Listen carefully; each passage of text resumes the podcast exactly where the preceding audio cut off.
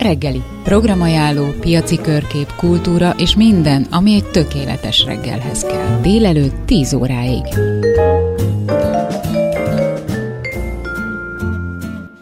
Öt hónappal ezelőtt elindítottunk egy közös rovatot a Krisna-völggyel, hogy a Civil Rádió hallgatói első kézből értesüljenek a kisléptékű önellátás útjáról, lehetséges lépéseiről.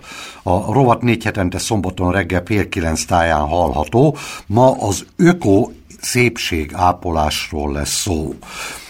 Praktikus tanácsokat hallunk tehát továbbra is Magyarország legnagyobb ökofalvából, és a telefonvonalban köszöntöm Csandrát, Hosszú Marku Alexandrát, az ökoszépségápolásnak a szakértőjét. Jó reggelt kívánok! Jó reggelt kívánok, köszöntöm a hallgatókat. Akkor kezdjük rögtön azzal a kérdéssel, hogy a krisnás asszonyok, lányok sminkelnek-e? Természetesen sminkelnek. Ugye már a, hom- minden... a homlokra tett pöttyön kívül természetesen. Igen, arról is fogok egy kicsit beszélni. Tehát ugyanúgy, ahogy a világon minden kultúrában a nők szeretik csinosítani magukat, ez, ez ránk is ugyanígy igaz. A szentírásaink is utalnak egyébként rá, hogy a, a különböző vallásos rendezvényeken a felékesített asszonyok megjelenése kedvezőséget jelent. És hát elsősorban a férjünk örömére történik az, de úgy általában is szeretnek a hölgyek. És amíg nincs férj, bocsánat, lenni. Tehát ennek azért köze van a párválasztás, a kiválasztáshoz is, nem? Tehát nem csak a férjnek szól. Nem, hát természetesen szeretjük az ápoltságot és a szépséget, úgyhogy tehát erre azért minden hölgy fordít valamennyi figyelmet, de elsősorban a férj az, aki, uh-huh. akinek végül ez történik végső soron. Világos, csak arra akartam célozni, hogy azért férjhez kell menni, és ahhoz is valószínű sminkelni kell. Ö, igen, tehát, ugye? tehát használjuk ezt. Világos. E, egyébként a, a higiénián és az, hogy, az, hogy tényleg szépnek látszunk, szépnek mutatkozzunk, van más funkciója is a sminkelésnek, és itt ugye gondolok erre a rögtön az elején említett pöttyre a homlokon. Igen, igen, van. Hát mondjuk van egy olyan ö, díszítésünk, igazából nem is ö, sminknek nevezném, de valamilyen szintű testfestés, aminek szakrális jelentése van, ez a tilak. Igen. Ezt, ö, ezt szent folyók agy- agyagából készítik, és ö, m- általában a felekezeti hovatartozást is mutatja, mint jelkép. Ö, számunkra Krisna hívők ö, számára ö, m- Ez um, úgy néz ki, hogy kettő ilyen párhuzamos, függőleges vonal van a homlokra festve, és egy levelecske, ami Krisna lábnyomát, illetve Krisna egyik szent uh, növényét, a tulaszi növényt jelképezi. Tehát ez a legfontosabb testfestésünk, amit igazából nem csak a hölgyek, hanem a férfiak is uh, felfestenek maguknak. Ez henna tulajdonképpen, ugye? Nem, nem, nem. Ez nem ez henna. Szent uh, folyóknak az agyaga, uh-huh. Ez egy agyag, amit könnyen le lehet mosni, és ezt minden reggel fölfestik maguknak a hívők, és ez egyfajta meditáció is Krisnának a uh-huh, nevén, uh-huh. mert úgy tartjuk, hogy a test az a lélek temploma. Ugyanis a tilak felfestésével az anyagi test megtisztul, és így az Úr templomává válik. Értem. E, szóval mi... Ez egyik legfontosabb, de egyébként, amit ön említett, ez a piros pötty, ez pedig a férjezetnőknek a, a jelképe, és ez pedig egy kurkumából készített kunkum nevű festék. Uh-huh. És akkor a henna az egy másik dolog, amit uh, testfestésre is használnak a hölgyek, illetve hajfestésre is egyaránt. Igen, igen, egy igen, igen, igen. Nagyon erős színala, színanyaggal rendelkező gyógynövény tulajdonképpen. Igen. É, milyen készítményeket használnak? Elmennek boltba vásárolni, vagy ez, ezeket nem lehet kapni üzletben? Hát ez kicsit egyéni, ugyanis hát el lehet otthon is sok mindent készíteni, nem biztos, hogy valaki mondjuk az idejét arra szánja szívesen, inkább helyette, nem tudom, több lelki gyakorlatot végez, vagy más hobbiának uh, hódol. Én mondjuk szívesen készítem, mert nekem ez az egyik hobbim, uh, de természetesen a legtöbben vásárolják ezeket, és hát előnyben részesítjük a natur kozmetikumokat uh-huh. például, de hát ez nem egy előírás, de mivel próbálunk természet ez közeli életmódot élni, ezért uh, ugye ez a a smink, illetve a kozmetikumok témája is nagyon fontos, hogy akkor azokat honnan szerezzük, és milyen minőségűek. Van kozmetika, illetve fodrászat a Krisna-völgyben? Nincs, nincs. Most jelenleg nem tudok olyanról, aki egyébként fodrász vagy kozmetikus végzettségű bent a völgyben, de a szélesebb közösségben vannak, és hát van, hogy akkor, ha megkérik őket, akkor ők jönnek, és akkor uh-huh. megcsinálják a hölgyek haját. Tehát nem kötelező mindenkinek házilagos a saját magának nem, csinálni, nem, nem, tehát nem. igénybe lehet venni segítséget. Így van. Uh-huh. Egyébként a legtöbben nyilván ezt otthon oldják meg, családtagokkal, barátnőkkel, vagy van, aki olyan ügyes magának is ezt ö, meg tudja csinálni, akár a hajfestést, vagy, uh-huh. vagy mondjuk mm, a hajvágás. Mondta, Úgy, hogy... És, ö, igen. Tehát nekünk a, a hajvágás az nem egy nagy... Ö, ceremónia, mert általában hagyományosan a hölgyek összefogott hajjal uh-huh. járnak. Tehát, hogyha lenne is frizuráik, az annyira nem látszana, mert mindig össze van fogva. És így a hajvágás az főleg erre az egészségügyi, nem tudom, pár havonta vagy évente szükséges hajvégből való vágásra korlátozódik. Tehát, hogy annyira ez nem jellemző, inkább a hajfestés az, ami uh-huh. gyakoribb. És, és a hennával. Az általában hennával, nyilván most, ez, tehát mondom, ez nem egy ilyen előírás, tehát van, aki mondjuk nem annyira szereti a hennát, és lehet, hogy akkor más készítményeket használ, de a henna az, az nagyon népszerű, akár az előre elkészített verziók, akár úgy, hogy valaki maga otthon keveri ki uh-huh. magának, az némi pepecselést igényel, de, igen, de igen, igen, igen. nagyon jó dolog. Mondta, hogy önnek eh, hobbija egyébként készíteni igen. ezeket a eh, széptészeti eh, dolgokat, szereket. Eh, milyen alapanyagokból és miket lehet otthon megcsinálni ezek közül? Igazából mindenféle testápolási eh, terméket el lehet otthon készíteni, ha nem törekszünk arra, hogy pont a bolti minőséget hozzuk, bár az se lehetetlen.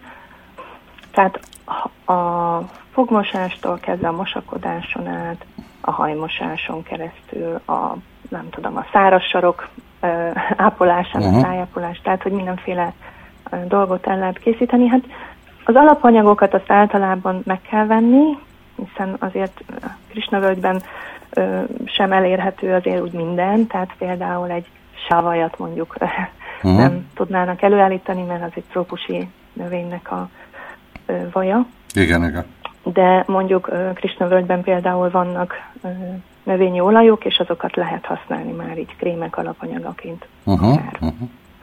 Tehát gyakorlatilag mindent meg lehet akár házilag is csinálni. Meg lehet. Hogyha valaki, ha valakinek hobbija, mint önnek például.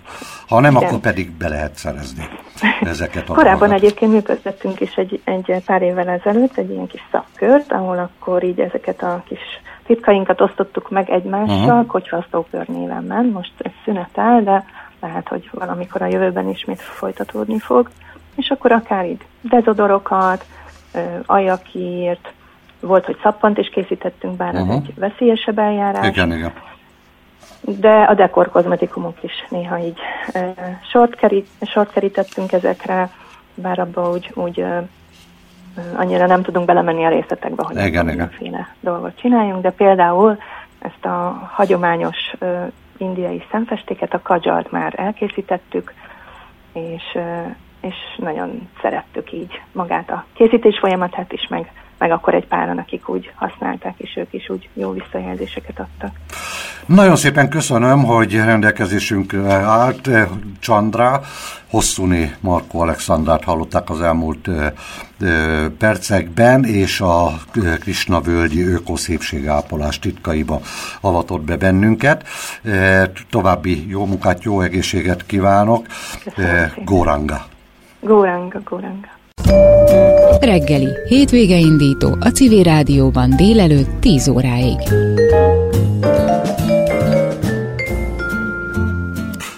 Hat hónappal ezelőtt elindítottunk egy közös rovatot a Krisna-völggyel, hogy a Civil Rádió hallgatói első kézből értesüljenek a kisléptékű önellátás útjáról, lehetséges lépéseiről.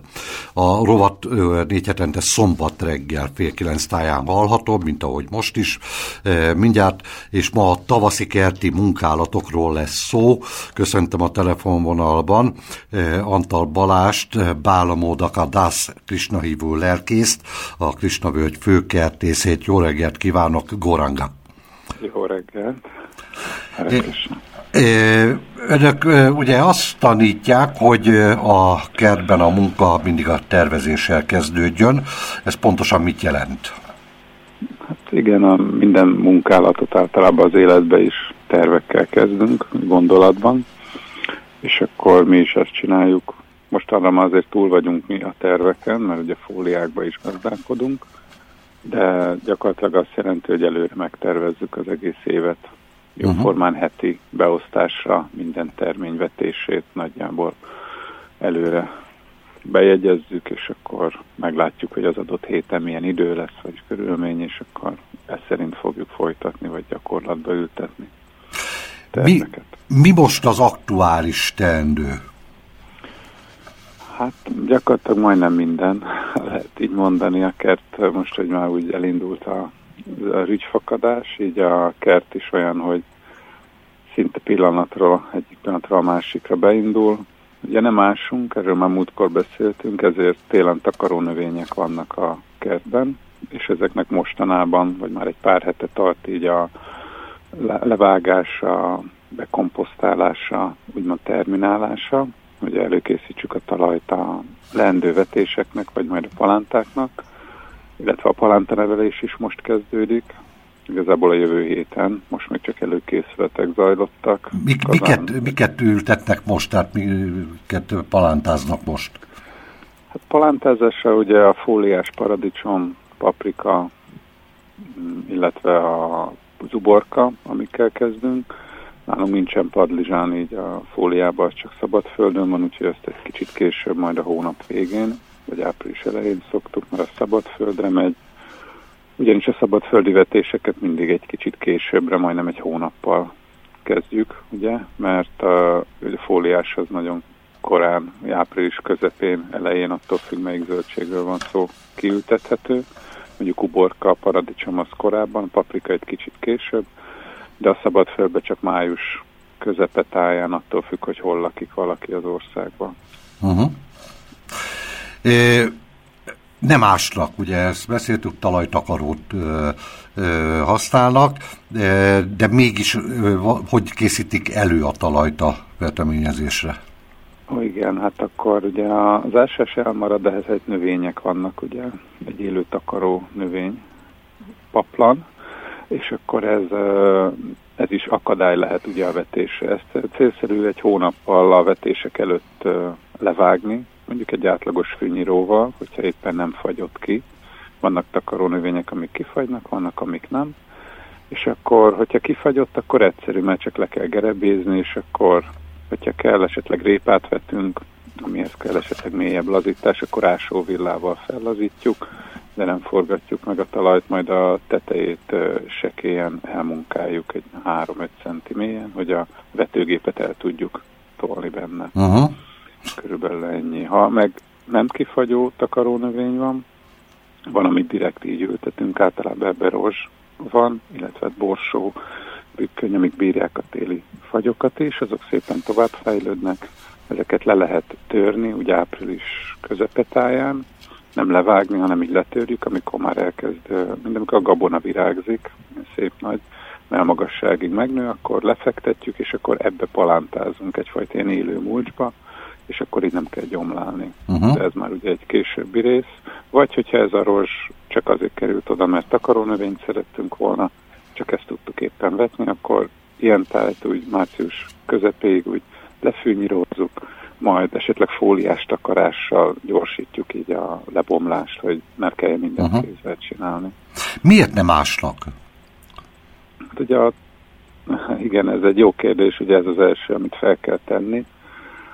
Hát gyakorlatilag az ásás az egy ilyen Nyilván megvolt a helyi időkörülményben a feladata vagy a célja, de gyakorlatilag felesleges és káros is a talajélet számára, és a talaj termőképességét azt nagyban csökkenti azáltal, hogy a talajéletet teljesen természetellenes helyzetbe hozza. Uh-huh. Persze mondjuk egy tavaszi lazítás az, az mondjuk jó is lehet, de a megforgatása a talajrétegeknek az nagyon káros, mert a talaj felszínén, ahol a humusz, a termőréteg található, teljesen más körülmények vannak, mint mondjuk tíz-húsz centivel mélyebben, ahol nem mindig olyan jó uh-huh, uh-huh. a talaj minősége és a talaj levegőzöttsége esetleg, ezáltal más élőlények élnek ott. Ha mi megfordítjuk, azzal gyakorlatilag kicseréljük az otthonunkat, mint hogyha minket fejre fordítanának, hát úgy is lehet élni, uh-huh, csak uh-huh. úgy nehezebb. Világos. És ezért ö, csökken a, azoknak a baktériumoknak, talajlakó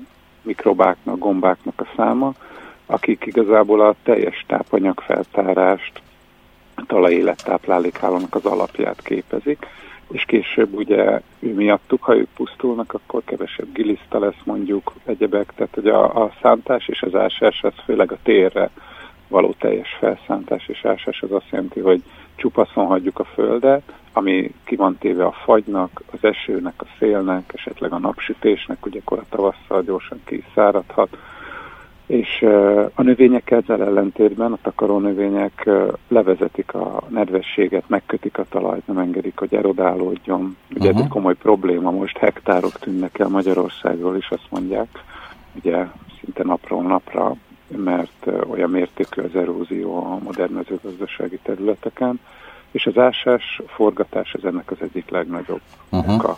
Értem, értem. Köszönjük szépen, hogy rendelkezésünkre állt.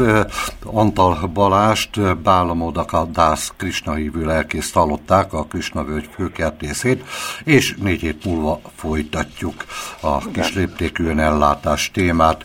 Addig is viszont hallásra, további jó munkát! Minden jót, viszont hallásra! Jó reggelt, Budapest! Ez itt a reggeli, a Civil Rádió ébresztő magazinja.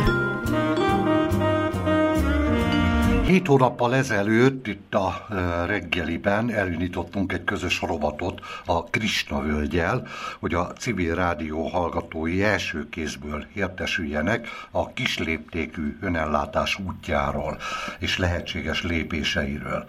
A rovat négy hetente szombat reggel kilenc óra tájéken hallható mindig.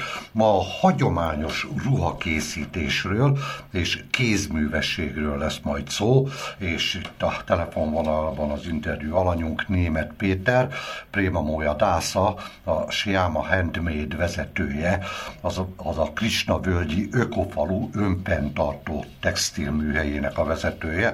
Jó reggelt kívánok, Goranga! Hare Krisna, üdvözlök mindenkit! E, mit jelent az, hogy önfenntartó textilműhely? E, önök is szövik a anyagokat? Igen, nem csak, hogy, hogy mi magunk szőjük, hanem, hanem hogy még a, az alapanyagot is sok esetben mi, mi magunk termesztjük meg és dolgozzuk fel. Mik ezek az alapanyagok? Ugye, hát hagyományosan Magyarországon a len, a kendel, a gyapjú volt a, a leggyakoribb, és mivel ezeknek uh, kedvez a klíma, akkor mi is uh, négy évvel ezelőtt ebbe uh, kezdtünk bele. És tudnak akkora mennyiséget termelni? Hát eleinte uh, nyilván kisebb mennyiségekkel indultunk, kísérleteztünk, és másfél év után sikerült eljutni oda, hogy saját termesztésű lenből, rostlemből és rostkenderből magyar fajtákból elő tudtunk állítani ruhaminőségű textíliákat. Uh-huh. Gyapjút, az, az, az azért azzal nem foglalkozna a gyapjút, illetve birka tenyésztése. Birkákat még nem tartunk, viszont nagyon-nagyon sok gyapjút kaptunk adományban, nagyon jó minőségűeket is, uh-huh. úgyhogy egyelőre ezért nem merült még fel a, a az állattartás, birkatartás. A, hát a célunk, hogy természetes um, alapanyagokkal um, dolgozzunk, és hát ami nagyon meglepő volt, hogy, hogy a másfél év kísérletezés után, amikor eljutottunk oda, hogy, hogy saját termesztésű rostlenből, rostkenderből tudtunk ruhaminőségű textíliákat készíteni, akkor elkezdtek jönni a, a textiles szakemberek, és akkor így elsőre nem értettem, hogy miért, aztán, aztán később leesett, hogy Magyarországon ez olyan szintig kihalóba van most már, hogy páran tudják elméletben, hogy hogy kell ezt csinálni, de gyakorlatban mit csináljuk egyedül. Aha. Hát gondolom, hogy, hogy ez hozzájárult az is, hogy a műanyagok átvették a, a tucat termelésben az alapanyag szerepet, hiszen csupa műszálas dolgokat lehet már kapni. A méretről, hogy legyen valami elképzelésünk, tehát ez a, ez a kézműves textil műhely, ez körülbelül mekkora mennyiségű anyagot tud termelni? Hát ez most egy, egy kis vállalkozás, most jelenleg már nyolc fővel dolgozunk, de, de mivel kézi módszerekkel állítjuk elő a textíliákat, tehát az azt jelenti, hogy, hogy, hogy nem alkalmazunk még a, a gépek esetében is csak emberi erőt, tehát emiatt nyilván a, a léptéke nem akkora. Egyébként egy nagyon érdekes dolog, hogy, hogy nem olyan hatalmas mennyiségű területek kellenek ahhoz, hogy, hogy a ruházatunkat előállítsuk. Tehát például a len nagyon-nagyon sűrűn kell vetni, és akkor kis területen megvan az a mennyiség, ami egy családnak kell. A, a kenderből is, például egy paraszti gazdaságban, ott, ott egy tizenöt-tizenöt méteres területen megtermesztették azt, ami, ami kellett nekik. Nyilván ezek tartós ö, ö, ö, rostanyagok, tehát hogy az ebből készült ruhák nagyon jó, erősek, sokkal tovább bírják, mint ezek a mai ö, pamut vagy egyéb tömegcikkek, és, és akkor ö, vigyázva használták, és még akár örökölték is, ugye a gyerekek, a kinőtték, a kisebbik megkaptak, szóval így, így nagyon-nagyon ö, ö, kis terület is elegendő ahhoz, uh-huh. hogy, hogy egy családi méretbe gondolkodjunk. Azért, azért itt, itt egy pillanatra álljon meg, hogy családi, tehát én valahogy azért azt gondolom, hogy a, a jövő útja mégsem az, hogy minden családnak legyen egy ilyen e, textilműhelye, hanem inkább én közösségiben tudnám ezt, e, közösségi jelleggel tudnám elképzelni, tehát mondjuk egy településnek van egy Igen. olyan közössége, akik közösen csinálják, mert az, hogy minden e, háztartásban a feltételek meglegyenek ahhoz, hogy a, a, a, feldolgozzák az alapanyagot, tehát a rostot kinyerjék, abból fonalat szőjenek, és, és így tovább, és így tovább. Tehát azt gondolom, hogy az, az azért nem nagyon elképzelhető. Igen, ez régebben ö, ö, családi ö, módon működött, ö, azért is említettem azt, hogy, hogy, hogy a régi parasztgazdaságban. Igen, aztán a, a mai világban a, a, ezek az önfenntartó közösségek tudnak működni. Krisna-völgy is ugye úgy, ö, úgy van berendezve, hogy, hogy nem mindenki csinál mindenféle tevékenységet, hanem el vannak osztva, hogy kik azok, akik a gabonatermesztésbe, kik a gyümölcsészetbe, kik az oktatásba, kik. És, és eb, ezzel a munkamegosztással tud igazából hatékony lenni. Tehát a, ezek az élőfalvak vagy ökoközösségek tudnak lenni a jövő fenntartható Igen. formái. Még azért a méretről egy picit, hogy... A, csak a Krisna-völgyieket látják el ruhaneművel? Nem, nem. Ö, a, igazából a, nagyon sok külsős megrendelésünk van. A többségük ö, Krisna hívők, de akad nagyon, ö, tehát jó pár olyan is, akik. Főleg a, a kender termékek miatt, mert a kendernek most egy ilyen reneszánsza van. A, ugye ez olyan rostkender egyébként, amit mi termesztünk, aminek nincsen ez a té há cé Igen, igen, igen. tartalma. Nagy reneszánsza van. A kender textilről például azt érdemes tudni, hogy ú vé-szűrő hatású, és ez uh-huh. amellett, hogy nagyon tartós, ugye ez egy különlegessége, vagy például a, a kender az karbon negatív, tehát hogy, hogy a, a több széndioxidot köt meg, mint amennyit úgymond szálltana. Tehát nagyon sok hasznos tulajdonságon, és emiatt rendelnek tőlünk különböző ruhaneműket, lakástextíliákat is. Hol tanulták meg ezeket a technikákat? Hát igazából ez alatt a, ez alatt a másfél-két év kísérletezési időszak alatt én egy matematika-fizika szakos tanár és vajisnava teológus vagyok, uh-huh. de, de ugye nem áll tőlem távol felújítani ezeket a régi szövőszékeket, rokkákat, stb. A feleségem hobbiból szövögetett, de, de itt igazán egy nagyon komoly uh, kutatómunka volt az, amivel eljutottunk idáig. Uh-huh. Most is tanulunk, most is fejlesztjük magunkat, és a, a kollégáinkat is, tehát hogy hogy ez csak így tudott történni, ez igen, a igen, igen. eredmény. Mondta a munkamegosztást, hányan dolgoznak ebben a textil műveiben? Itt most nyolcan. Nyolcan. Három... És ott mindenki mindent csinál, vagy azért ott nem. különböző feladatokra specializálva vannak? Itt három fő termelési irányunk van, az egyik a fonószövős csapat, abban vannak többen, aztán a hímzős, és a, a nyomóducos. Uh-huh, uh-huh. Ezek azok, amik, amiket több más technikát kipróbáltunk, de ezek azok, amik, amiket termelési irányokként is működtetünk. A len és a kendel rostból milyen típusú textil szőhető? Hát nagyon sokféle, tehát hogy nem csak vásznakat szövünk, hanem mintázott anyagokat is, aztán hogy, hogy hogyan festjük ezeket, annak is van sok... Tehát a, a, a szövés egy hihetetlen változatos technika. Amikor mi elkezdtük tanulmányozni, hát tényleg meglepődtünk, hogy, hogy, hogy mennyi-mennyi féle formája, változata van, és akkor ezeket igyekszünk minél többet alkalmazni is.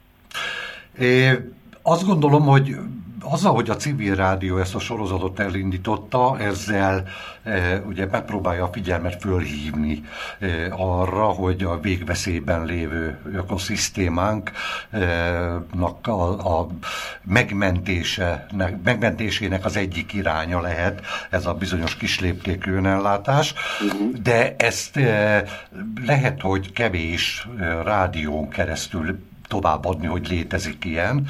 Tehát magyarul azt akarom kérdezni, hogy hajlandóak lennének ezt oktatni például, hát, ezt a technikát? Ahogy, ahogy ezt elkezdtük ki, kísérletezni, rögtön elindítottam tanfolyamokat ezzel kapcsolatban. Uh-huh.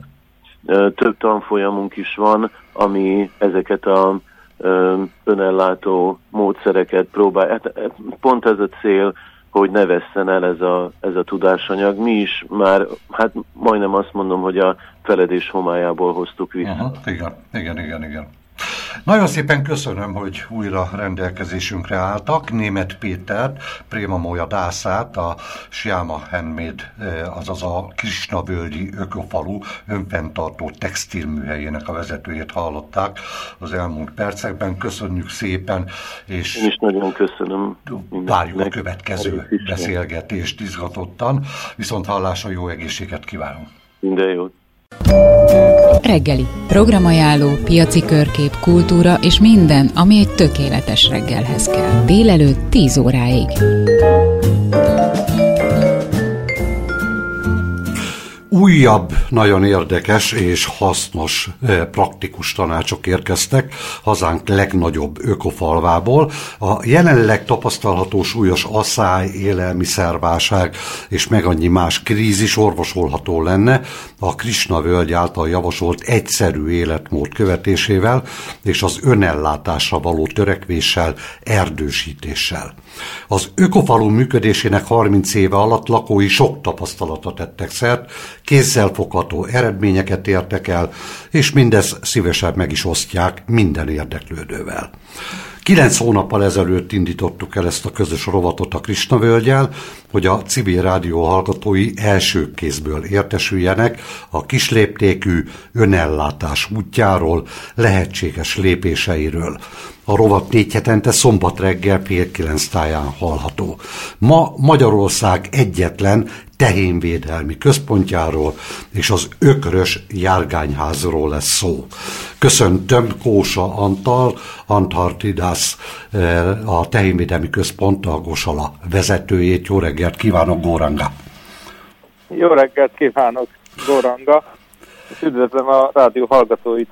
Uh, ugye uh, a Tudtuk már korábban, mert többször is szó volt róla, hogy vannak tehenek, tehát van tehenészete a Krisna-völgynek. Na de igen, mi ez a tehénvédelmi központ, mi ellen védjük a teheneket? Hát ez egy, ez egy nagyon bő téma, igazából én erről szoktam tartani másfél-két óra hosszás adást, hát most, előadást. Most ennyit nem de tudunk sajnos. Igen, próbálom röviden összefoglalni. A több szinten lehet megvédeni, mint ahogy mondjuk valaki, amikor gyerekbántalmazásról beszélünk, hogy gyerekeket is több szinten lehet bántalmazni, több szinten lehet védelmezni is. Tehát lehet fizikálisan bántalmazni, érzelmileg, mentálisan, és bizonyos szempontból ugye még az is büntetendő, hogyha valaki elhanyagolja a gyereket. És akkor ehhez hasonlóan mi a teheneket is több szinten védelmezzük, tehát az, az egy nagyon minimum, hogy, hogy nem öljük meg őket, vagy nem küldjük őket vágóhídra, hanem az életük végéig vigyázunk rájuk. De mi ennél sokkal mélyebben szeretnénk gondoskodni a tehenekről. Gyakorlatilag nálunk a tehenek és az ökrök, ők olyanok, mint a családtagok. Tehát, mint hogyha a gyerekeink lennének, a testvéreink lennének. És akkor így próbálunk gondoskodni róluk, és szeretnénk, hogyha boldogak lennének. És, és természetesen, hogy nem bántjuk őket,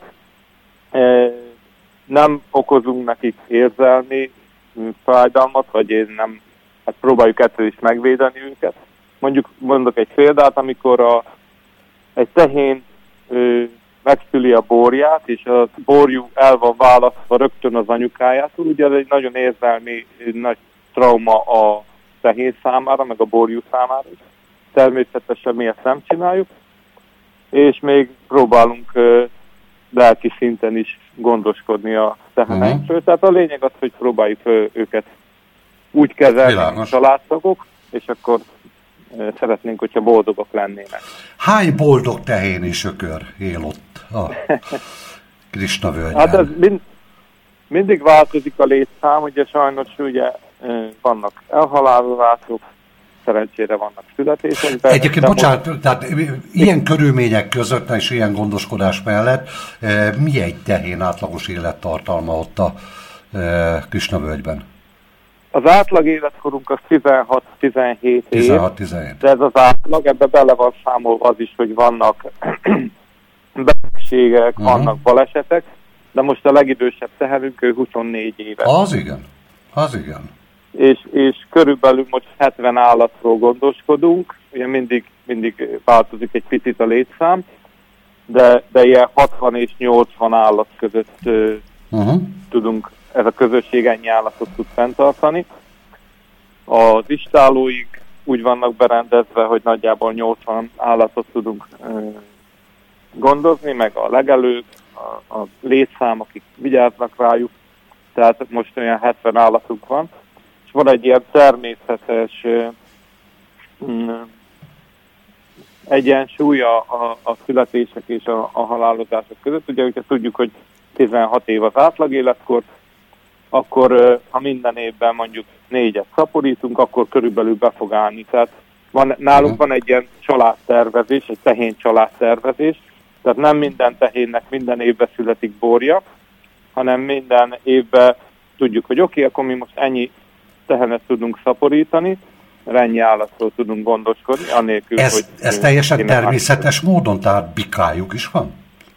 Nem, sajnos bikánk az nincsen. Nincsen? Illetve van egy, egy törpezebubika, de uh-huh. hát ez egy, ez egy nagyon komoly téma, de igazából ahhoz, hogy, hogy bikát tartsunk, ahhoz ö, sokkal nagyobb ö, létszámra lenne szükség, tehát egy ekkor... Az, az egy keményebb műfaj. Évi, évi négy szaporulat, és akkor ugye két évente már cserélni kellene a bikát, de hát természetesen a bikát se öljük meg, tehát Bilágos. Akkor kellene minimum öt bika, uh-huh. akik az öt vonalat képviselik, de azok már addigra megöregedtek. De hát nyilv, az... nyilván, nyilván születnek kis bikák is, tehát azokkal, akikkal mi lesz?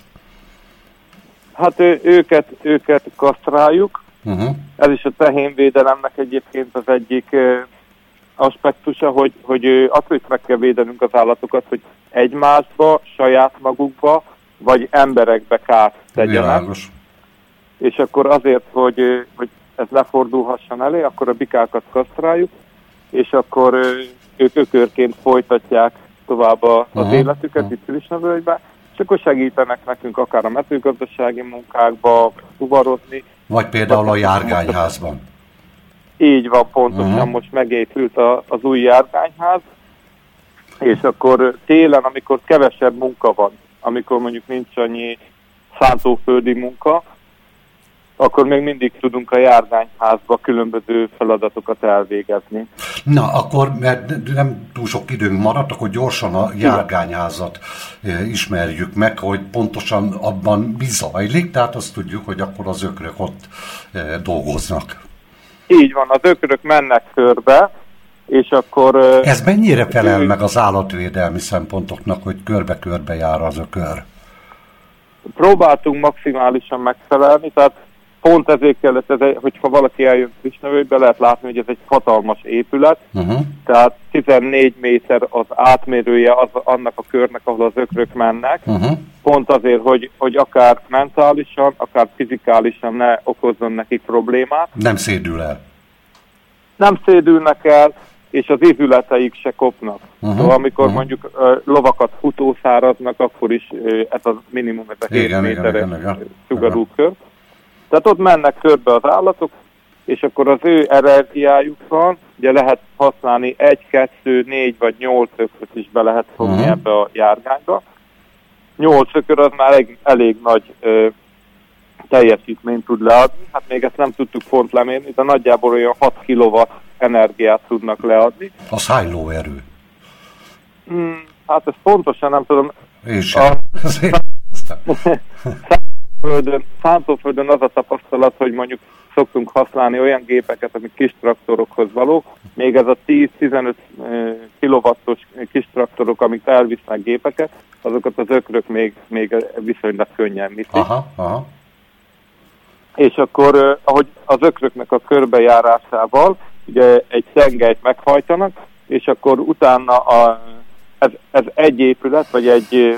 része az épületnek, ahol az ökrök körbe mennek, onnan kivisszük egy tengelyen a meghajtást, és a mellette lévő helyiségben ott van egy, úgy kell ezt elképzelni, mint egy autónak a sebességváltója, uh-huh.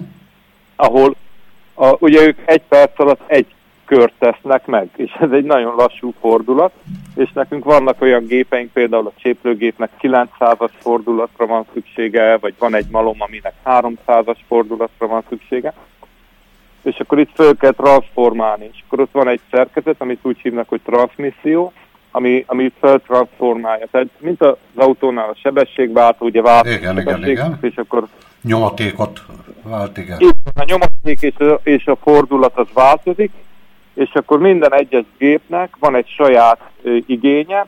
Ö, tudunk, ö, jelen pillanatban most tudunk fűrészelni, szeretnénk majd később használni egy hasítógépet, uh-huh. tehát a fának a feldolgozását is megpróbáljuk megoldani, de nagyon fontos a gabonának a feldolgozása, Őrlés, mert addig, aha. hogy igen, meg a csétlés. Aha. Tehát amikor ö, a gabonát elvetjük, és learatjuk, és, és behordjuk, ez viszonylag egyszerű folyamat, ezt már régóta meg tudjuk oldani, de a cséplés az egy nagyon lassú folyamat, viszont most van egy cséplőgépünk, amit egy, egy régi típusú cséplőgép, amit Csehországból hoztunk, uh-huh.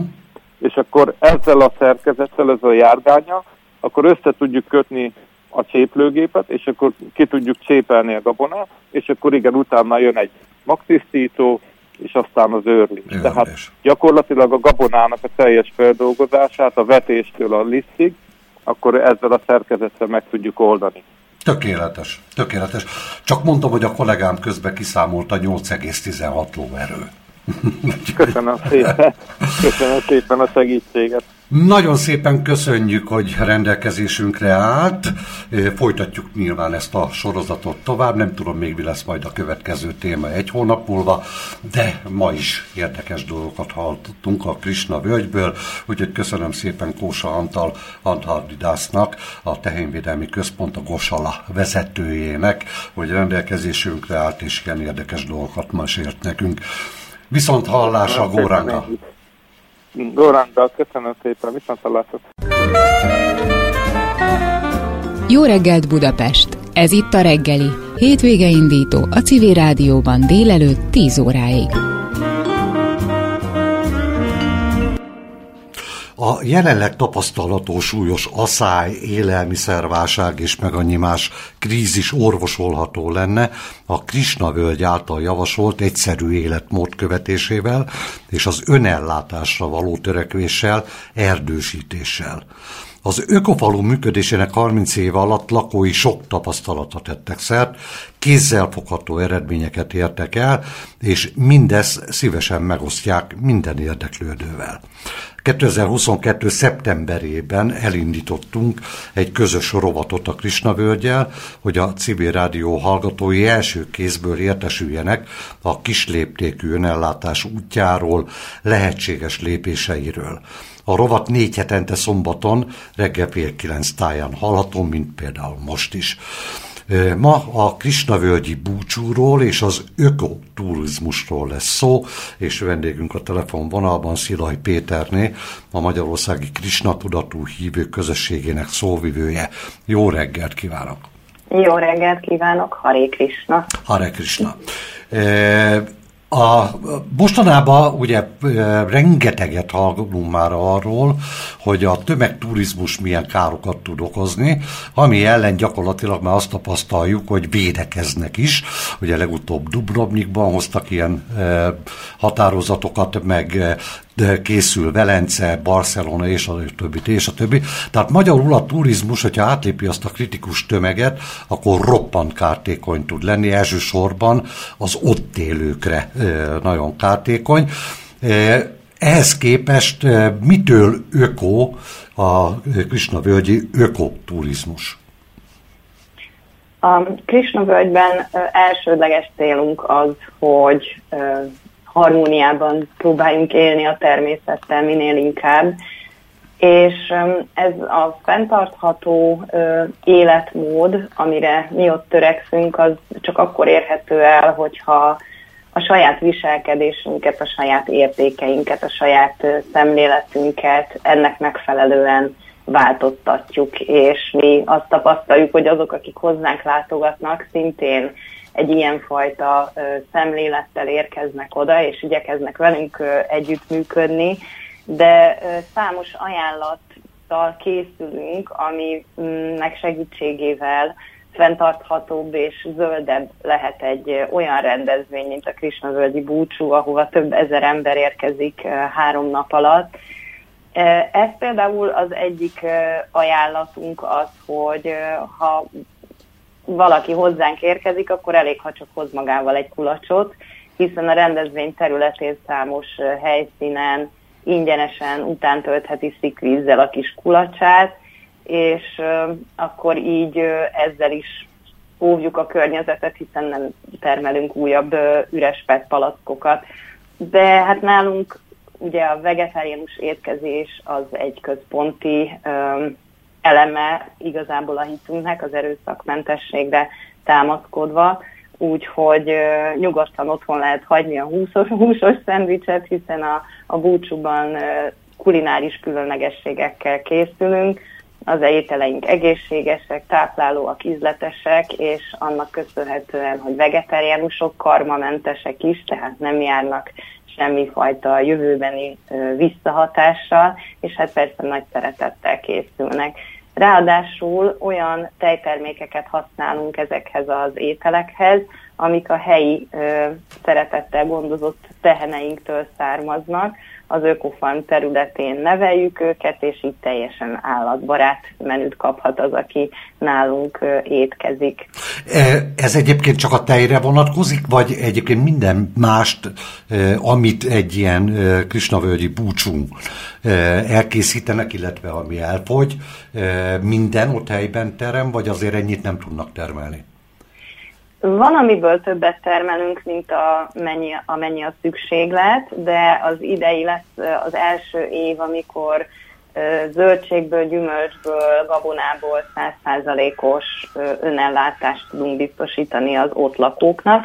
Amiből többet termelünk, mint például méz, liszt és egyebek, azokat természetesen felhasználjuk a búcsú során is, úgyhogy én azt mondom, hogy vegyesen, vegyesen lehet találni az alapanyagokból helyi, illetve kintről érkező hozzávalókat, amiket egyébként utána cukornádból készült tányérokon és faevőeszközökkel uh-huh. kínálunk föl a vendégeknek, úgyhogy ez is fontos, hogy az ökolábnyomunkat ne növeljük tovább, hogy olyan öm, alapanyagokat, olyan eszközöket használjunk, amik lebomlóak, vagy újrahasznosíthatóak, mert például a higiénikus acéltányérok, amiket az éttermünkben nem olyan régen vezettünk be, az is környezetbarát, uh-huh. hiszen újra felhasználható, beolvasztható. Mióta uh, rendezik meg a krisna-völgyi búcsút? Ez gyakorlatilag ezerkilencszázkilencvenhatban indult, és az, az nem is egy búcsúval kezdődött volna, tehát nem úgy hirdettük, mint egy búcsú, hanem az volt valójában a beavatása a krisna-völgyi oltárnak a megszentelése, de hát olyan nagyon sok vendég érkezett, hogy ez egy nyári nap volt, amikor sokan kirándulni indulnak, és hát híre ment az eseménynek, és rengeteg vendég érkezett, úgyhogy onnantól kezdve úgy láttuk, hogy itt hatalmas az érdeklődés, úgyhogy érdemes más nyári napokon is ilyen nyílt napokat hirdetni, úgymond, noha a turizmus egész évben működik, hiszen tényleg nagyon sok látogató érkezik hozzánk már gyakorlatilag a nulladik naptól. Ugye most idején harminc éves krisna-völgy, és többen kérdezik, hogy de hát miért fogadunk ott turistákat, hiszen ugye ez egy, egy vallási központ is egyben, ahol szerzetesek élnek, és és a saját életmódjukat gyakorolják, de ezt mi valójában nem is így terveztük, hanem amikor krisna-völgyben talán még csak egy akol állt, illetve félig épült meg a templom, már akkor csodájára jártak a, az emberek, hiszen hallották, hogy itt valami nagyon különleges dolog indul, és um, annyian érkeztek már, hogy két-három uh, emberünket rá kellett állítani a vendégek fogadására, hogy valaki megmutassa nekik, hogy majd itt lesz egy iskolaépület, majd ott lesz egy tehenészet, ami akkor még nem volt, és az emberek ámulva nézték az üres mezőt, és oda képzelték az iskolát, meg a tehenészetet, uh-huh. és ez azóta is így van, csak azóta már állnak ezek az épületek és csodák, úgyhogy érdemes rendszeresen visszalátogatni, hogyha valaki azt mondja, hogy öt-tíz éve járt ott, és milyen szép volt, akkor neki is ajánljuk, hogy jöjjön vissza, mert azóta rengeteget változott a krisna-völgy. Ugye azt, azt mondta, hogy tulajdonképpen az elsőt nem is búcsúnak szánták. Akkor ehhez képest ma már mi a cél a rendezvénnyel? Ugye azt tapasztaljuk, hogy nagyon sok kérdése van az embereknek az életmódunkkal és az életszemléletünkkel kapcsolatban, és ez a búcsú, ez egy olyan rendezvény, ahol minden területével meg lehet ismerkedni az életünknek. Ez egy kicsit olyan vásári forgatag is, ahogy az a búcsúktól várható szokott lenni. Tehát ilyenkor krisna-völgynek az a nagyon békés csöndje egy picit megváltozik, hiszen színpadi műsor is van, kirakodó vásár is van, rengeteg mozgalmas program, de ilyenkor megnyitjuk például az iskolánkat, ahová egy hétköznapon uh-huh. nem lehet annyira betekinteni, lehet találkozni az ott tanuló gyerekekkel, akik kézműves foglalkozásokat uh-huh. vezetnek, meg lehet ismerkedni azokkal a családokkal, akik ott élnek, be lehet menni a lakóövezetbe, ott végig megy ugye egy kis vonat, ahol sokféle olyan információt osztunk meg, amit a hétköznapi turistákkal nem biztos, hogy lehet, és hát ha a gasztronómiára gondolunk, akkor itt is jóval szélesebb a kínálat, több ponton is vannak étkezőpontok, ilyen kis büfék, és a nagy étterem, úgyhogy sokkal többféle ízzel lehet itt megismerkedni, mint egy átlagos hétköznapon, ahol egyébként szintén étteremmel és ajándékbolttal várjuk a, az érkezőket. Úgyhogy ennyiben különleges a búcsú. Szállásban tudnak-e segíteni? Igen, vannak vendégházaink is. A tapasztalat az, hogy a búcsúra olyan nagy az érdeklődés, hogy ilyenkor már nem nagyon esélyes találni üres szálláshelyet Somogyvámoson, viszont a környéken lehet próbálkozni, hiszen nagyon közel vagyunk a Balatonhoz is, Fonyóttól harminc kilométerre van Somogyvámos, úgyhogy lehet nézelődni a környéken, nagyon szép kisvidéki helyeket lehet találni, úgyhogy ha valaki a közvetlenül a búcsúra Somogyvámosra szeretne szállást foglalni, akkor azt már januárban érdemes megtenni. Akkor végül mikor lesz a Krisna-völgyi búcsú az idén? Az idén július huszonnyolc-huszonkilenc-harmincadikán kerül megrendezésre, tehát az utolsó júliusi hétvégén, ez péntek, szombat és vasárnap, úgyhogy nagy szeretettel várunk mindenkit, és a búcsú pont krisna völgy pont hu oldalon részletes információkhoz lehet jutni. Nagyon szépen köszönjük Szilaj Péternének, a Magyarországi Krisna Tudatú Hívők Közösségének szóvivőjének, hogy rendelkezésünkre állt, és jó időt, és gyönyörű szép programokat, sikeres programokat, sok-sok látogatót kívánunk. Viszont hallásra! Hare Krisna! Köszönjük szépen! Hare Krisna!